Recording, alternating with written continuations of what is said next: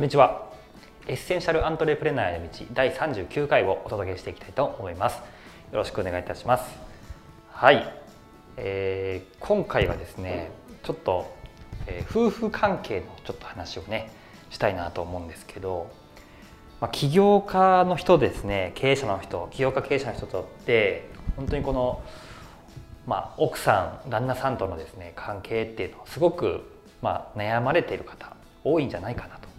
思うんですよね。えー、僕ももちろんその一人でして、えー、決してむちゃくちゃ、えー、夫婦関係がもう万全バッチリだと言い切れないんですよね。で僕も起業してもう4年と、えー、起業する前はですねあの元サラリーマンででサラリーマンの時に、まあ、プロポーズをして婚約していましてでその時の条件が嫁さんとしてはですね、まあ、サラリーマンでいることという条件があってですね。でそれをもうプロポーズしてから、まあ、約半年ぐらいでですねいきなり破ってしまったわけですね、えー、独立したいと言い出したわけですよ、まあ、嫁さんとしてもむちゃくちゃ反対されましたけど、まあ、それを反対を押し切ってですね僕は起業してでしかも子供も先にね、まあ、予定よりちょっと早く作ってしまいまして。でまあそんなことがあったのでですね、まあ、きっと嫁さんも、まあ、ちょっと起業は諦めてくれるんじゃないかという期待がもしねもしかしたらあったんじゃないかなと思うんですけれども、まあ、そんな期待を裏腹にですね僕は、えー、サラリーマンに戻ることはせずそのまま起業したわけですね。でそこからというものを、えーまあ、いろんな期待をですね、まあ、裏切ってことごとく裏切ってきましてで、まあ、今に至るわけなんですけど、まあ、今はですね、まあ、いろんなもちろん問題喧嘩もたくさんしましたし、えー、ありましたけどまあなんとかですね子供2人に恵まれて、えー、生活しておりますけどもね、えー、ただまあ本当にこの夫婦関係っていうのはですねあの本当に、えー、自分と向き合っていかないといけない、えー、自分の本当の根本的な問題っていうのが僕は夫婦関係にすごく出ると思うんですね。だから例えば仕事ではですねなんか取り繕ってですねうまくできてもやっぱり一番大事なその夫婦身近なパートナー夫婦関係ってとこになるとやっぱり本当の自分が出るんですよね。だから夫婦関係での問題っていうのは実は本当の自分の問題点なんですよね。っていうのに僕はあの気づいていたんですけどもそこの目を背けてたっていうところが、まあ、あってですね最近本当にこの「妻のトリセツ」っていう本をねメルマガでも何人回か紹介しましたけど本当にこの本がですねもう素晴らしい本だなと最近思ってるんですよね。で黒川陽子さんっていう方が書かれてる本なんですけどもこの方はね、えー、脳科学の専門家であり、まあ、人工知能の研究とかをされている方なんですけども本当にね、えー、共感することばかりでですねもう本当に本読みながら笑ってしまうぐらいですねこう自分に当てはまるもんですからあの本当にねえ、ー、とああこれやってるなっていうのとかあああるあるっていうことが結構、まあ、書かれてるんですよね。でまあこの本ねいくつかちょっと紹介したいなと思うんですけどまず第1章がですねこの辛い記憶ネガティブトリガーを作らないと、えー、妻に嫌な思いをさせる発言と行動を知っておこうということでですね、えー、書いてますね。何十年分もの類似記憶を一気に展開する女性脳ということでですね。この女性の脳っていうのはですねなんかそのいくつこいくつかのそのやっぱり記憶があるんですよね。でその記憶があの、まあ、要は棚棚みたいな形でインデックスされててそのキーワードが出るごとにそのインデックスが出てくると。でそれで要はあの時こうだったよねこんなことしたよねってことでこうネガティブな記憶がですね瞬時にそのキーワードが出たことによって一気に出されてくるわけですね。例えばなんか仮にね USJ 行った時にちょっと悪い思い出があったら USJ っていうワードが出た瞬間にあああの時こうだったよねってことがブワーッとこう出てくるわけですね。というふうにこうなんでしょう。記憶っていうのはものすごく記憶がこう貯蔵されてるわけですね。その脳の中に。で僕は全然覚えてないことだったりよくあるんですけど、まあ、本当嫁さんはすごくそういうのがもう覚えててですね、まあ、そういうネガティブな記憶をいかに作らないかっていうことですね。そんなことを書いてたり。します。あとは名もなき家事っていうですね、えー、それをいかに率先してやれるかみたいなことが書いてあったりとか。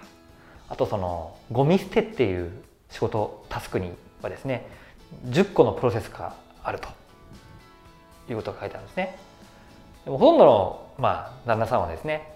ただ単にゴミを外に出すというだけになってるみたいなんですね。でも本当はゴミを出すのにも、えー、ゴミ袋をまとめたりとか新しいゴミ袋をセットしたりとか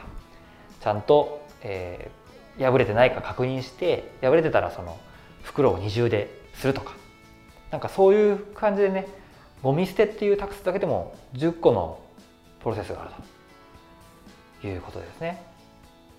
結構面白いんですよね。でやっぱり僕が勘違いしてたなと思うのが、まあ、自分もビジネスやっていく時に、えー、まあ経営者なので当然ね、まあ、一番偉いわけですよ。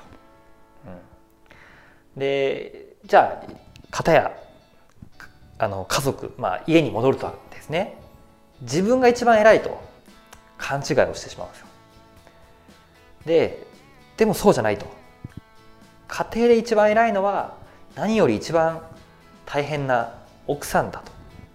ということが書いてあってですねでやっぱり自分がいない時にですね、えー、いろいろやってるわけですね。まあ、もちろん朝から、えーまあ、今子供がいるのでね子供にミルクをおっぱいをあげてミルクをあげたりとか朝ごはんを作って洗濯物を干してね、えー、ちゃんとそのミルクをあげる時間も3時間おきに、えー、頭の中でこう計算をしてですね計画を立てて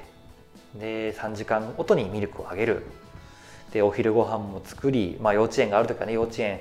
えー、送り迎えをしてでもっと言うともう一人ねうちは赤ちゃんがいるので、えー、赤ちゃんのおむつ替えをしたりとか今離乳食が始まってるのに離乳食をあげたりとかもう大変なわけですね。で僕が帰ってくる時間を予測してあ予測っていうかね想定して、えー、夜ご飯を作ってお風呂掃除もしてという感じでもうずっと働きっぱなしなわけですね。でそんな時にですね、まあ、僕が帰ってきて偉そうにしてみてくださいよと。腹立ちますよね。もっと言うとちょっと帰りが遅くなるという連絡が来た時にはもうせっかくご飯をその時間に用意したのにこう遅くなると。予定が狂ってしまうと。いうことですね。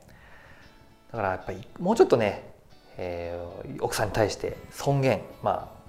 敬意を表さなきゃいけないなと思うんですよね。実際そのこの本を読んだ時にそう忘れてたことをですねこう、まあ、思い返させてくれるというかあ自分が偉い一番偉いんじゃないなと。家族まあ、家庭の場合はやっぱ奥さんが一番、えー、頑張ってて偉いという気持ちでやっぱり接さないといけないということなんですね。だから、やっぱりねこの前も本当に朝から離乳食をあげたりとかですねミルクをあげたりとか、えー、洗濯物を干したり朝ごはんも作ってとかってことを一年やってみたらですね大変なんですねちょっと半日やっただけでも例えば離乳食をあげるのにもやっぱり子供まあ7ヶ月なんですけどもうじっとしてないわけですよね。なんかあっち向いたりこっち向いたりなんか手をなんか振り回したりとかしてですね。そうするとスプーンであげようとしたら手でバンとこう振り振り払われてですね離乳食がもうビャンってこう飛んじゃったわけですよ。そしたらもう何してんねんって言ってこう怒っちゃったんですね僕ね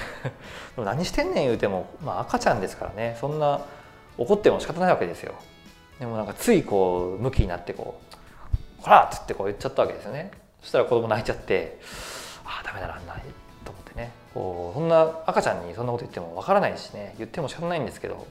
まあ、ついこう言ってしまってですねなんかこうダメだなと思ってねこう思っちゃったわけなんですけどなんかやっぱりねこんなそんなことを毎日奥さんはやってるわけですよね。そういうことってなかなかやっぱり自分が経験してみないと本当にその大変さっていうのはわからないなと思うんですよね。だからなんかこう本当に自分の人間としてのこう器っていうのがですね本当にこう家庭環境とかその夫婦関係っていうのに本当に出るなというのがあって、まあ、僕もまだまだ本当に未熟だなということをこう思わされたわけです。なのでね是非、まあ、そういうことでね、あの僕はこのかなりちょっと今回暴露しましたけど、えー、あなたもねそういうなんかこう思い当たる節ってあると思うんですよ。僕だけじゃなくて皆さんもそういう、えー、まあ仕事だけじゃなくてね家庭関係でも悩んでる人いると思うんです。なので是非ねこの「妻のトリセツ」っていう本、えー、まあ男性だけじゃなくてですね、えー、まあ奥さんまあ奥さんのね立場の方方も是非ね、えー、読んでいただくと非常に勉強になるなと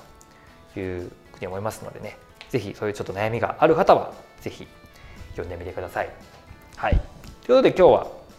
ちょっと全然マーケティングとかねビジネスに関係ないちょっとまあ夫婦関係とかパートナーシップっていうところの話をさせていただきました。えー、最後まで聞いていただきましてありがとうございました。